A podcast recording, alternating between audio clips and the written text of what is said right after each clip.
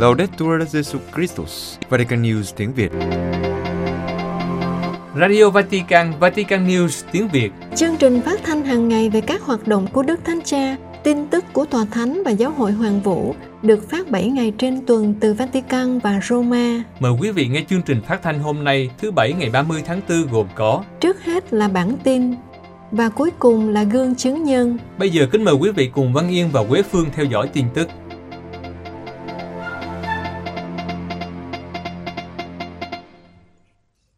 Cha tiếp Ủy ban Tòa Thánh về bảo vệ trẻ vị thành niên. Vatican, sáng thứ Sáu ngày 29 tháng 4, Đức Thánh Cha đã tiếp các thành viên của Ủy ban Tòa Thánh về bảo vệ trẻ vị thành niên. Ngài mời gọi các thành viên làm việc tận tụy và can đảm để cho mọi người biết đến các vết thương mà các nạn nhân đang phải chịu, tìm kiếm những ai đang phải chịu đau khổ và nhìn nhận họ là những bằng chứng đau khổ của đấng cứu thế. Đức Thánh Cha nhấn mạnh rằng lạm dụng dưới mọi hình thức, đặc biệt lạm dụng tính dục trẻ em là điều không thể chấp nhận được. Tuổi nhi đồng thay vì được phát triển lại bị lạm dụng, bị tổn thương. Có những nạn nhân, nỗi đau này không thể xóa nhòa trong cuộc đời, cảm thấy bị kẹt giữa sự sống và cái chết. Vì lời chứng của những người sống sót được cho là những vết thương của thân mình Chúa Kitô là giáo hội. Đức Thánh Cha mời gọi các thành viên của Ủy ban Tòa Thánh làm việc tận tụy và can đảm để cho mọi người biết đến các vết thương này, tìm kiếm những ai đang phải chịu đựng đau khổ và nhìn nhận họ là những bằng chứng đau khổ của đấng cứu thế. Đề cập đến tôn hiến mới Predicate Evangelium, trong đó ở số 78, Đức Thánh Cha đã quyết định đưa Ủy ban Tòa Thánh về bảo vệ trẻ vị thành niên là một phần của giáo triều thuộc Bộ Giáo lý Đức Tin. Ngài nói rằng có những người nghĩ rằng ở vị trí này, những người đang làm việc bảo vệ trẻ vị thành niên có thể gặp những rủi ro về tự do suy nghĩ và hành động. Nhưng đây không phải là ý định của Ngài. Vì vậy, Đức Thánh Cha mời gọi các thành viên của Ủy ban cảnh giác để điều này không xảy ra. Đức Thánh Cha nói, Tông Hiến đánh dấu một khởi đầu mới. Nhiệm vụ của anh chị em là mở rộng sứ vụ trong thế giới để hoạt động bảo vệ và chăm sóc những ai bị lạm dụng trở thành chuẩn mực trong mọi lĩnh vực của đời sống xã hội. Sự cộng tác của anh chị em với Bộ Giáo lý Đức Tin và các bộ khác sẽ phải làm phong phú thêm công việc của anh chị em, giáo triều và các giáo hội địa phương. Cuối bài nói chuyện, Đức Thánh Cha bày tỏ niềm vui vì cho tới nay những dấn thân của Ủy ban đã đem lại kết quả. Thực vậy, theo những phúc trình đáng tin cậy, thì trong những năm gần đây, tỷ lệ lạm dụng của các giáo sĩ đã giảm.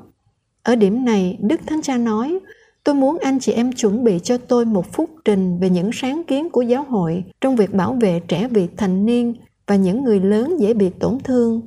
Lúc đầu có thể khó, nhưng cần thiết vì chúng ta cần một phút trình đáng tin cậy về những gì đang xảy ra và về những gì phải thay đổi để những người có thẩm quyền có thể hành động. Đức Thánh Cha còn nhắc nhở ủy ban phải quan tâm đến những vấn đề khác như chăm sóc sức khỏe và mục vụ cho các nạn nhân, như thành lập trung tâm lắng nghe và gặp gỡ ở các giáo hội địa phương do Hội đồng Giám mục đảm trách. Ở những nơi này, các nạn nhân và gia đình có thể được chào đón, lắng nghe, đồng hành trên con đường chữa lành và nhận được công lý. Tòa Thánh cho biết, khủng hoảng về ý nghĩa là một thách đố của truyền thông.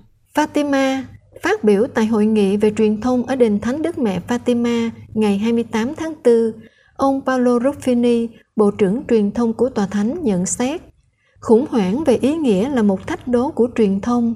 Vì vậy, các nhà truyền thông công giáo cần phải tái khám phá chiều kích tương quan khi đối diện với cuộc cách mạng kỹ thuật số. Ngày truyền thông lần thứ ba của Fatima với chủ đề Thế giới nhìn từ Fatima trong bối cảnh kỷ niệm 100 năm báo Vosda Fatima, một tờ báo lâu đời nhất của đền thánh với sứ vụ truyền bá sứ điệp Fatima. Tại hội nghị, ông Ruffini mời gọi các tham dự viên tái khám phá sức mạnh của mạng lưới và cộng đồng trước cuộc cách mạng kỹ thuật số và những thay đổi của các phương tiện truyền thông. Ông nhận xét rằng cuộc khủng hoảng lớn nhất hiện nay là khủng hoảng về ý nghĩa. Vì thế, những người làm việc trong lĩnh vực này cần phải ý thức điều này. Bộ trưởng Bộ Truyền thông Vatican nhấn mạnh rằng sự phát triển nhanh chóng đánh dấu xã hội đương đại và những thách đố mà truyền thông công giáo phải đối phó. Vì vậy, cần phải vượt lên những thuật toán để có thể trình bày các tiêu chí của công ích. Trích lời của Đức Thánh Cha nói về một sự thay đổi của thời đại mang theo nhiệm vụ khôi phục xã hội về ý thức cộng đoàn và sự thuộc về. Bộ trưởng lưu ý, chúng ta không thể để mình bị mắc kẹt trong những tầm nhìn tĩnh về truyền thông. Cuộc cách mạng kỹ thuật số không được làm cho chúng ta lo sợ. Những khả năng mới trong việc tiếp cận với độc giả qua mạng xã hội và các phương tiện kỹ thuật số đòi hỏi phải thông thạo ngôn ngữ của thời nay. Internet không có nghĩa là cái chết của phương tiện truyền thông truyền thống. Theo Bộ trưởng Bộ Truyền thông, truyền thông công giáo phải phục hồi tính nhân văn Kitô giáo, ngang qua các ấn phẩm công giáo. Ngay cả trong tình hình chiến tranh hiện nay, cần phải thúc đẩy báo chí hòa bình, không phớt lờ nó. Phải tìm ra một giải pháp hòa bình để thoát ra khỏi chiến tranh như Đức Thánh Cha đã nói. Hướng đến Ngày Giới Trẻ Thế Giới tại Lisbon vào mùa hè năm tới, ông Ruffini khuyến khích đánh giá sự hiện diện của người trẻ, khả năng của một truyền thông tạo ra hành động và tương quan – Điều chúng ta thiếu ngày nay là các tương quan, thực ra đó là một cuộc gặp gỡ. Dẫn con người vào sự hiệp thông là câu trả lời đúng nhất cho những nhu cầu của con người. Phiên họp thứ 41 của Hội đồng Hồng Y Cố vấn Vatican, phiên họp thứ 41 của Hội đồng Hồng Y Cố vấn với sự hiện diện của Đức Thánh Cha đã diễn ra trong 3 ngày, từ ngày 25 đến ngày 27 tháng 4. Đây là phiên họp đầu tiên kể từ khi công bố tông hiến Predicate Evangelium anh em hãy rao giảng tin mừng về cải cách giáo triều Roma. Cuộc họp có sự hiện diện của sáu Hồng Y. Đức Hồng Y Giuseppe Bertello, Chủ tịch Quốc gia thành Vatican. Đức Hồng Y Oscar Rodriguez Maradiaga, Tổng giám mục Tegucigalpa của Honduras và là điều phối viên của Hội đồng Hồng Y cố vấn. Đức Hồng Y Reinhard Marx, Tổng giám mục Munich của Đức Đức Hồng Y Sino Manley, Tổng giám mục Boston, Hoa Kỳ. Đức Hồng Y Oswald Gracias, Tổng giám mục Mumbai, Ấn Độ. Và Đức Hồng Y Fridolin Ambongo Besungu, Tổng giám mục Kinshasa của Congo, cùng với Đức cha Marco Melino, thư ký của Hội đồng Hồng Y Cố vấn. Đức Hồng Y Pietro Parolin, quốc vụ khanh tòa thánh, không tham dự vì đang viếng thăm Mexico. Trong ngày họp đầu tiên, sau lời cầu nguyện và chào mừng của Đức Hồng Y Oscar, các Đức Hồng Y đã bắt đầu buổi họp bằng những bàn luận và suy tư về chiến tranh ở Ukraine và tình hình chính trị xã hội, giáo hội và đại kết.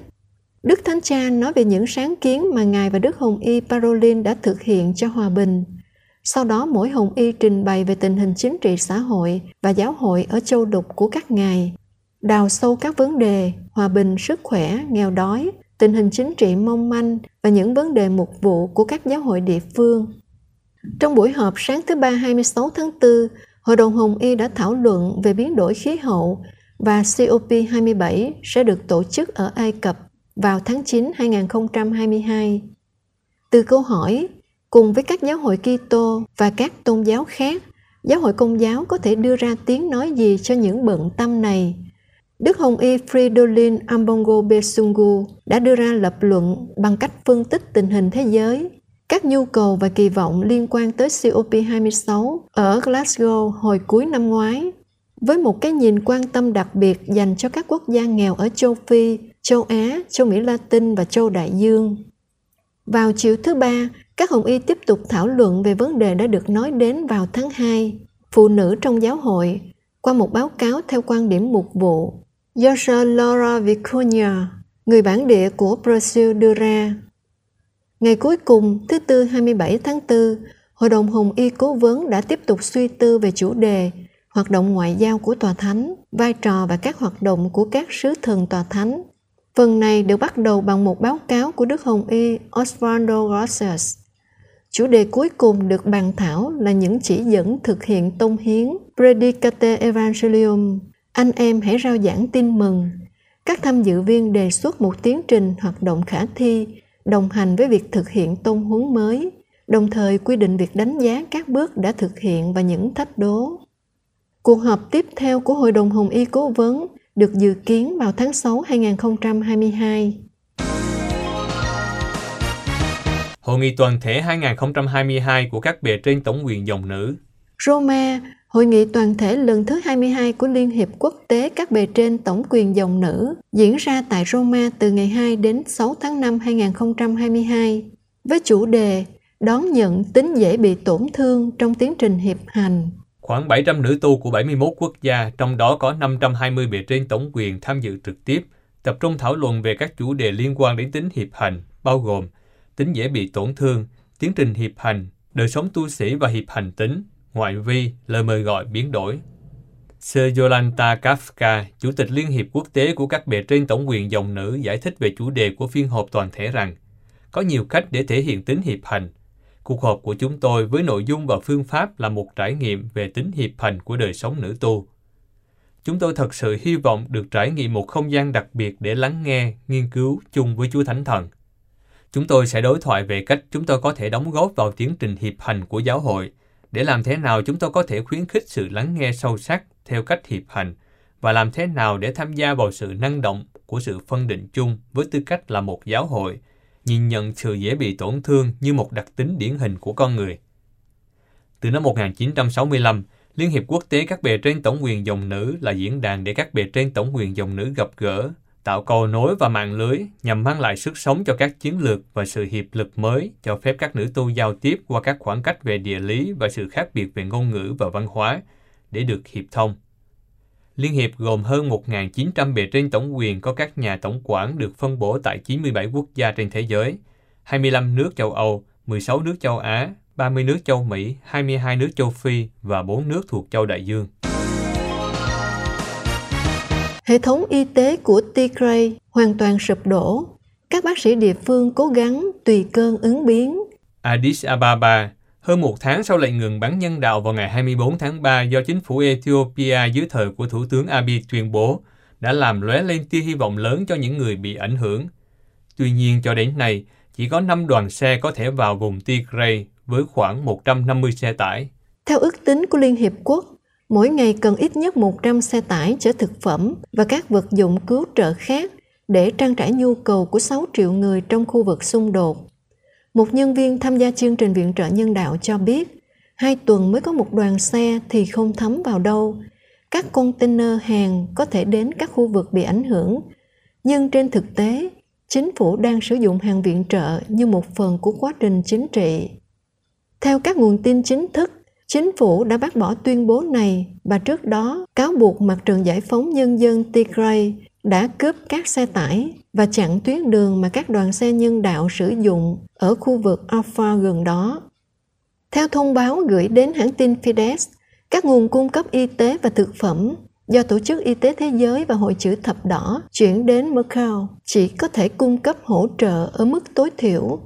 Thuốc được vận chuyển bằng máy bay chỉ chiếm 4% số lượng cần thiết và việc thiếu nhiên liệu tại địa phương cũng đồng nghĩa với việc nhiều loại thuốc hết hạn sử dụng trước khi được vận chuyển đến các trung tâm y tế. Một quan chức cấp cao tại Sở Y tế khu vực của Tigray cho biết, điều xảy ra là nếu bệnh nhân may mắn thì ít nhất họ có thể nhận được những loại thuốc hết hạn sử dụng. Những người khác thì đau đớn và chết mà không có bất kỳ điều trị nào. Một nhân viên tại khu phụ sản của bệnh viện ở Eder cho biết, chúng tôi đã cố gắng ứng biến. Chúng tôi yêu cầu phụ nữ mang quần áo của họ đến bệnh viện để sử dụng như băng và gạc trong quá trình phẫu thuật và sinh nở. Những hành trình dài mà các sản phụ phải di chuyển trong điều kiện khó khăn do thiếu phương tiện chỉ là phần nổi của tảng băng. Ông đưa ra một số ví dụ. Một phụ nữ 20 tuổi mất một trong hai đứa trẻ song sinh và các biến chứng nghiêm trọng đã xuất hiện sau khi được khiêng bằng cán gỗ trong 18 giờ.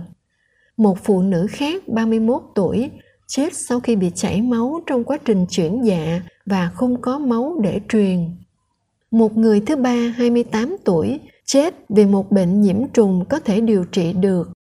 Vì bác sĩ cho biết thêm, hầu hết trong số họ chết tại nhà vì họ không được tiếp cận với các cơ sở y tế tất cả những điều đó có thể dễ dàng tránh được thêm vào đó việc cắt điện liên tục đã làm tắc nghẽn nguồn cung cấp oxy tại bệnh viện của chúng tôi ở Eder. Hệ thống oxy tại các cơ sở y tế cũng đã bốc cháy hai lần trong tháng trước. Máy thở của bệnh viện được vận hành bằng máy phát điện, nhưng trong một số trường hợp, các y tá và đôi khi cả người nhà bệnh nhân đã phải tự tay vận hành máy thở vì mất điện khi điều này xảy ra hầu hết các trường hợp đều tử vong tất cả đều rất đau thương bác sĩ kết luận. Trong sứ điệp Giáng sinh trước khi ban phép lành Ubi et Tobi năm ngoái, Đức Thánh Cha đã kêu gọi hòa bình cho Ethiopia, cầu xin Thiên Chúa giúp đất nước này tìm ra con đường hòa giải và hòa bình thông qua các cuộc đàm phán cởi mở, trong đó đặt nhu cầu của người dân lên hàng đầu.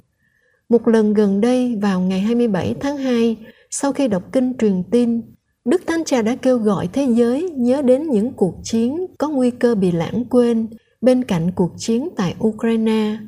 Đức Thánh Cha mời gọi mọi người đừng quên những cuộc chiến đang diễn ra ở những nơi khác trên thế giới như ở Yemen, ở Syria và ở Ethiopia. Quý vị vừa theo dõi bản tin ngày 30 tháng 4 của Vatican News tiếng Việt. Vatican News tiếng Việt Chuyên mục Gương chứng nhân Người phụ nữ cầu nguyện và tha thứ cho kẻ sát hại chồng mình. 50 năm trước, vào sáng ngày 17 tháng 5 năm 1972, cô Gemma Calabresi, 25 tuổi, vợ của ủy viên Luigi Calabresi, bà mẹ của hai đứa con và đang mang thai đứa con thứ ba, đã trở thành quá phụ sau khi chồng cô bị những kẻ sát nhân bắn vào lưng và sát hại ngay trước cửa nhà. Một giờ sau đó, trong ngôi nhà của cha mẹ, cô Zema đã gặp Chúa. Lòng tràn ngập cảm giác chưa từng có trước đó. Cô đã làm một điều không thể hiểu được và không thể giải thích được. Cô đã cầm tay cha Sandro và thì thầm. Chúng ta hãy đọc một kinh kính mừng cho gia đình kẻ sát nhân. Và họ bắt đầu đọc kinh. Đó là những điều được bà Semma thuật lại trong cuốn sách Vết nứt và ánh sáng, được xuất bản bởi nhà xuất bản Mondadori. Khi kể về sự tái sinh và đức tin của bà, bà nói, Tha thứ là một sự hàn gắn không giúp chúng ta tránh khỏi nỗi đau và sự tức giận, cũng không tước đi ý nghĩa và cảm giác công bằng, nhưng làm cho chúng ta cảm thấy mình là một phần của tổng thể. Do đó, chúng ta bớt bất hạnh và bớt cô đơn hơn. Bà Sema chia sẻ, vào một lúc nào đó, tôi cảm thấy bình an vô cùng. Cứ như thể ai đó đã ôm lấy tôi trong vòng tay. Và tôi đã hoàn toàn phó thác mình trong vòng tay đó. Tôi đã hiểu, tôi đã biết không chút nghi ngờ rằng tôi sẽ làm được, rằng cuộc đời tôi chắc chắn sẽ khác. Nhưng tôi và những đứa con của tôi sẽ tiến bước bởi vì tôi không đơn độc. Có một điều kỳ diệu ở đầu hành trình đức tin. Điều sẽ khiến bà Sema Calabresi Milite tha thứ cho những kẻ sát nhân đã giết chồng bà. Đó là một hành trình mà bà Sema kể lại trong cuốn sách. Một hành trình cũng có xuất hiện những ý nghĩ trả thù mà chúng ta có thể hiểu được. Nhưng hành trình đó đã giúp bà nuôi dạy những đứa con thoát khỏi sự thù hận. Chính mẹ của bà, vào ngày 17 tháng 5 khi xảy ra bi kịch, đã đề nghị bà dùng chính những lời của Chúa Giêsu trên thập giá cáo phó về cái chết của chồng bà. Lạy cha, xin tha cho họ vì họ không biết việc họ làm. Bà Gemma chia sẻ. Những lời đó dường như là những lời mạnh mẽ và đúng lúc đối với tôi. Hơn thế nữa, chúng hữu ích có lẽ để giảm bớt sự căng thẳng vô cùng mà khi đó chúng tôi cảm thấy xung quanh mình, để phá vỡ chuỗi hận thù mà cả một thị trấn đã trở thành tù nhân. Ai đó, tôi chắc chắn, khi đó đã nghĩ rằng tôi thật sự ngây ngơ và ngu ngốc khi sử dụng câu nói yêu thương đó. Nhưng tôi chưa bao giờ hối hận về điều đó. Trong nhiều năm, bà Gemma vẫn không đề cập đến việc tha thứ cho kẻ đã khiến bà trở thành quá phụ. Nhiều năm sau, bà đã trò chuyện với các học sinh về điều này trong giờ học về tôn giáo. Có một người nổi tiếng qua đời và một đứa trẻ đã hỏi bà. Thưa cô, tại sao những người đã chết dường như luôn rất tốt? Có thực sự là chỉ những người không bao giờ làm điều gì sai trái mới chết? Và bà đã trả lời cậu bé, trong đời mình, chúng ta cũng làm những điều tốt đẹp và những điều ít tốt đẹp hơn nhưng khi chúng ta không còn sống nữa, chúng ta sẽ muốn được nhớ đến bởi những điều tốt đẹp và ngay cả những người yêu thương chúng ta cũng sẽ hạnh phúc nếu họ nghe những lời tốt đẹp về chúng ta. Đối với bà Gemma Calabresi, ngay cả những kẻ đã giết chồng bà không chỉ là một kẻ sát nhân. Nhận thức này đã đồng hành cùng bà trong suốt một thập kỷ dài thử thách. Và vào ngày những kẻ sát hại chồng bà bị tuyên án ở cấp độ đầu tiên, bà đã bật khóc khi tưởng tượng một cô gái tóc đỏ xinh đẹp con gái của Ovidio Pomresi, người đã bóp cò súng, cũng phải chịu cùng cảm giác bà đã trải qua. Vì vậy, sau một cuộc hành trình dài, bà Zema bước vào một nhà thờ và nghĩ lại bản cáo phó ngày 17 tháng 5 năm 1972. Và bà cảm thấy đã đến lúc những lời Lạy cha, xin tha cho họ vì họ không biết việc họ làm phải thực sự trở thành những lời của bà. Bà nói về sự tha thứ. Lạy cha, xin tha thứ cho họ. Bà thốt ra những lời đó và như thể lần đầu tiên bà nghe chúng. Bà hiểu những lời này như thể bà chưa bao giờ hiểu chúng. Tại sao trên thánh giá, Chúa Giêsu lại cầu xin Thiên Chúa tha thứ cho những kẻ đã làm hại người? Tại sao người không ban sự tha thứ đó? Đột nhiên bà hiểu ra. Bởi vì Chúa Giêsu vào thời điểm thốt ra những lời cầu xin này, Chúa cũng là con người. Và là một con người, Chúa biết rằng trong khoảnh khắc bị bỏ rơi, tuyệt vọng, đau đớn về thể xác và tinh thần, trong cái khoảnh khắc bị phản bội, người không có sức mạnh để tha thứ. Do đó, người xin Chúa Cha làm điều đó cho người. Bà Gemma chia sẻ. Một nhận thức ấm áp bao trùm lấy tôi. Chúa đã tha thứ cho những người chịu trách nhiệm về cái chết của Luigi và tôi có thời gian để làm điều đó. Tôi sẽ không đơn độc trên con đường này bởi vì tôi biết ông ấy sẽ ở bên tôi. Rời nhà thờ, bà đột nhiên được giải thoát khỏi một gánh nặng khủng khiếp. Bà nói, khoảnh khắc tôi thoát khỏi ý nghĩ mình phải tha thứ, tôi thực sự bắt đầu làm điều đó bằng tấm lòng mình – sự thinh lặng và cầu nguyện. Và bà có thể kết luận, tha thứ là điều kỳ diệu mà chúng ta làm bằng đôi tay của mình. Một sự hàn gắn không giúp chúng ta tránh khỏi nỗi đau và sự tức giận, không làm mất đi ý nghĩa của công lý. Nhưng khiến chúng ta cảm thấy là một phần của tổng thể, và vì điều này, tôi cảm thấy bớt bất hạnh và bớt cô đơn.